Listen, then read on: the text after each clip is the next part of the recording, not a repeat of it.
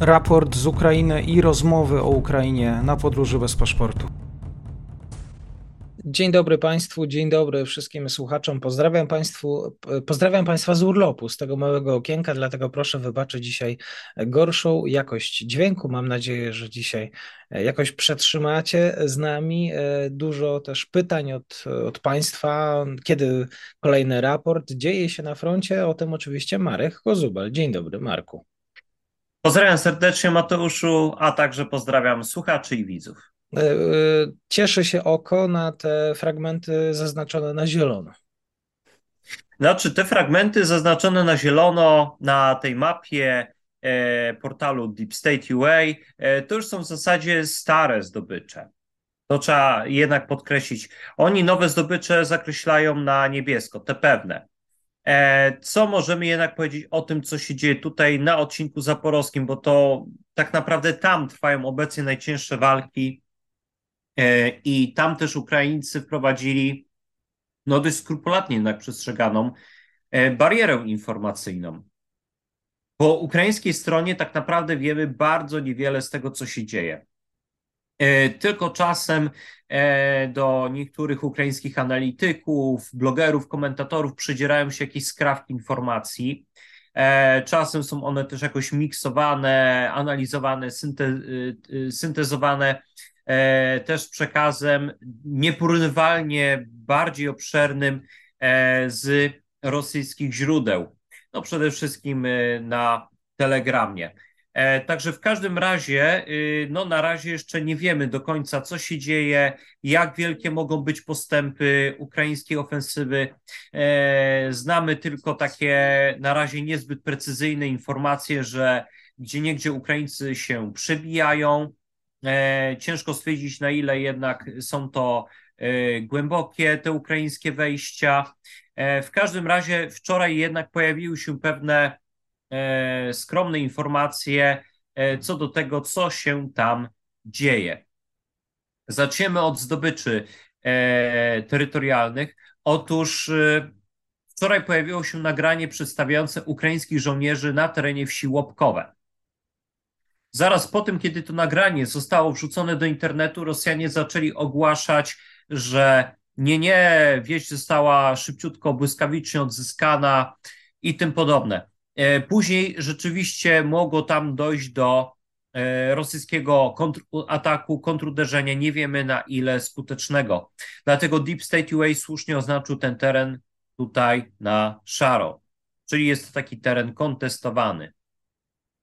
E, co tutaj się jeszcze dzieje? Ponoć są niemałe zmiany na tym właśnie odcinku. Na odcinku Kopani, Robotynę, no niemalże sięgając aż po wieś werbowe.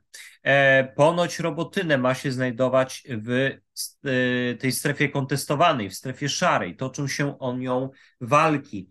E, pojawiają się też jakieś domysły po stronie ukraińskiej, jakoby robotynę mogło zostać nawet chociaż częściowo wyzwolone, no ale nie oszukujmy się, brak potwierdzenia tych informacji, e, no i nie wiadomo, czy je uzyskamy, nawet jeżeli Ukraińcy zajęli nawet i całą wieś. Na tym też właśnie polega problem. E, jeszcze, co jest takie bardzo ciekawe, ponoć mają mieć miejsce dość duże właśnie ukraińskie sukcesy w tym rejonie. Zauważmy, że Deep State, który jest mocno konserwatywny i ostrożny, jeżeli chodzi o oznaczanie wyzwolonego terenu, to już zresztą myślę, że nasi widzowie e, i słuchacze wiedzą na przykładzie Bachmutu, to tutaj zauważmy, że e, neskuczne, błahodatne e, są już w zasadzie oznaczone całkowicie jako strefa szara, choć w zasadzie nie mamy jakichś większych informacji co do tego, co się tam dzieje prawda? Wręcz nawet pojawiały się informacje oficjalnych czynników, jakoby e, na południe od Wielkiej Nowosiłki e, nie działo się nic wielkiego, nic istotnego. A tutaj jednak konserwatywny deep state oznacza tutaj ten teren na szaro, raczej nie bez powodu. I faktycznie e, pojawiają się informacje, że tutaj Ukraińcy faktycznie mogli przełamać się przez pierwsze linie rosyjskich umocnień, rosyjskich okopów i próbują przede wszystkim nacierać na południe, oczywiście do Staromłyniwki. To zapewne jest tym tutaj na tym wąskim odcinku głównym celem strony ukraińskiej. Tutaj też warto wspomnieć o jeszcze jednej rzeczy. Nie da się ukryć tego, że toczą się na odcinku zaporowskim ciężkie walki. Nie da się ukryć tego, że Ukraińcy na pewno w ciągu ostatnich kilku dni ponieśli jeszcze jakieś straty. Niemniej jednak e, kilka osób na Twitterze, w tym też na przykład Michał Nowak e, z Nowego Ładu, zwrócił uwagę na ciekawą rzecz. Otóż od trzech dni Rosjanie męczą temat tej e, zatrzymanej kolumny z bojowymi wozami piechoty e, Bradley. Te, które została, ta kolumna, która została zatrzymana 7 czerwca, prawda? Dzisiaj już mamy 10. Drodzy Państwo, ciągle Rosjanie wykorzystują w tej swojej infosferze, ciągle przypominają ten właśnie epizod. Brakuje fotografii, nagrań z jakimiś kolejnymi egzemplarzami y, zniszczonego, porażonego bądź porzuconego ukraińskiego sprzętu, szczególnie pancernego. I jest w tym, nie da się ukryć, coś dziwnego. Owszem, Rosjanie może unikają, e, bo uznają to już za mniej istotne, e, przedstawianie jakiegoś zniszczonego sprzętu postsowieckiego. Nie da się no, tego wykluczyć, prawda? A ten sprzęt no, może być niszczony też w dość dużych ilościach. E, ale no, w każdym razie jest e, to naprawdę dziwne, bo Rosjanie przeważnie stara, starają się cokolwiek e, przedstawić z tego, co udaje im się zniszczyć. I jakie jest wytłumaczenie tego? Ukraińcy muszą ponosić teraz jakieś straty. Wynika z tego, moim zdaniem, że faktycznie może dochodzić do zmian, nawet niewielkich na linii frontu. Musimy też brać pod uwagę to, że prawdopodobnie rosyjskie drony zaczynają spadać i to spadają dość licznie. E, musimy też brać pod uwagę to, że rosyjskie pozycje, a to już jest pewne, to, to, to nie są żadne domysły, znajdują się pod dość silnym ostrzem artyleryjskim. E, wydaje się, słuchajcie, że znaleźliśmy wytłumaczenie na to, dlaczego E, ogień ukraiński był, ukraińskiej artylerii był tak oszczędny, nie był tak intensywny. E, okazuje się prawdopodobnie, że ukraińska artyleria gromadziła zasoby prawdopodobnie właśnie na ten moment. No i pewnie też intensywniej teraz ukraińska artyleria działa pod Bachmutem. Także naprawdę możemy znaleźć wiele powodów tego, że Rosjanie nie są w stanie rejestrować E, jakichś tych swoich e, sukcesów w postaci zadawania Ukraińcom strat. Nie można też wykluczyć tego, że im się smartfony też po prostu rozładowały. To też może być jak najbardziej powód. No, pamiętajmy, że to dziś trzeba ładować. E, ale ja bym naprawdę nie wykluczył tego, że są po prostu zmiany i to nawet niewielkie, połączone jeszcze z intensywnym rosyjskim ostrzem artyleryjskim i to wszystko znacząco utrudnia albo wręcz niekiedy uniemożliwia Rosjanom rejestrowanie ukraińskich e, strat. I też nie można wykluczyć też jednego. E, informacje przedstawiane przez Rosjan o rzekomo ogromnych ukraińskich stratach są prawdopodobnie wyssane z palca. E, owszem, jakiś tam ułamek tych strat znajduje potwierdzenie. Zawsze trzeba mieć gdzieś z tyłu głowy, że nie wszystko udaje się sfotografować, więc tego może być trochę więcej niż na zdjęciach i nagraniach ale zdecydowanie ta sytuacja nie wygląda tak, jakby e, kontrofensywa ukraińska miała już teraz zakończyć się jakąś wielką, krwawą porażką. Myślę, że to można spokojnie wrzucić między bajki i nie należy e, już teraz spisywać e, ukraińskich działań na straty.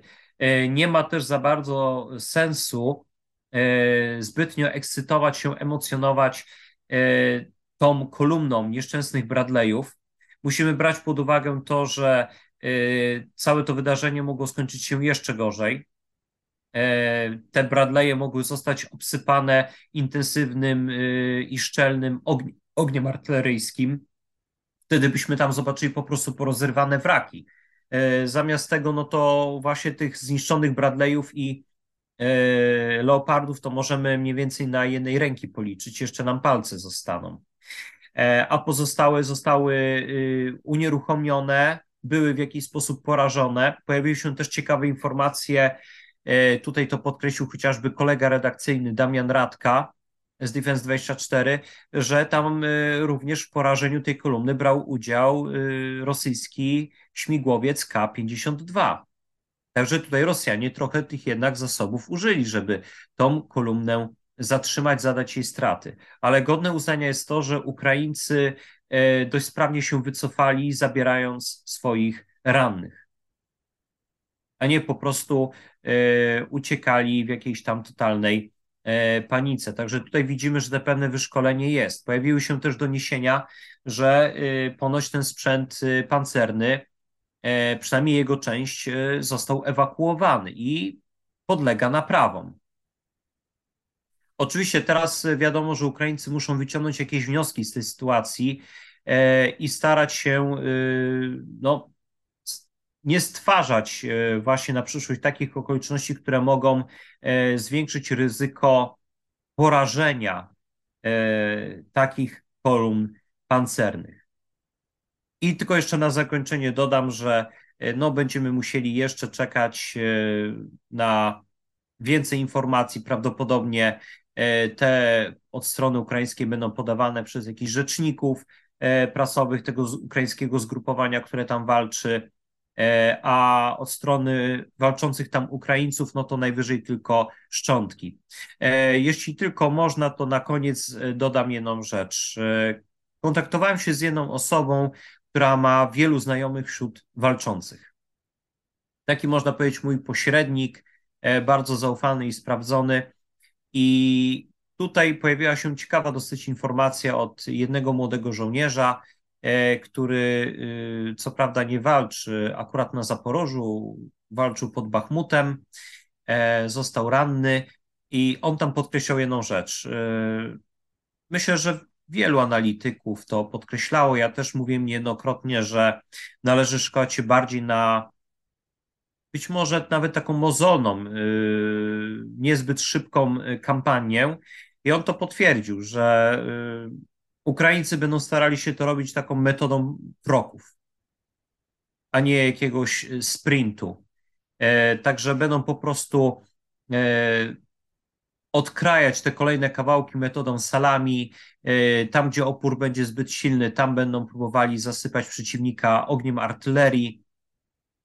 E, to jest przykład jakiegoś jednego z wielu działań, jakie mogą podjąć.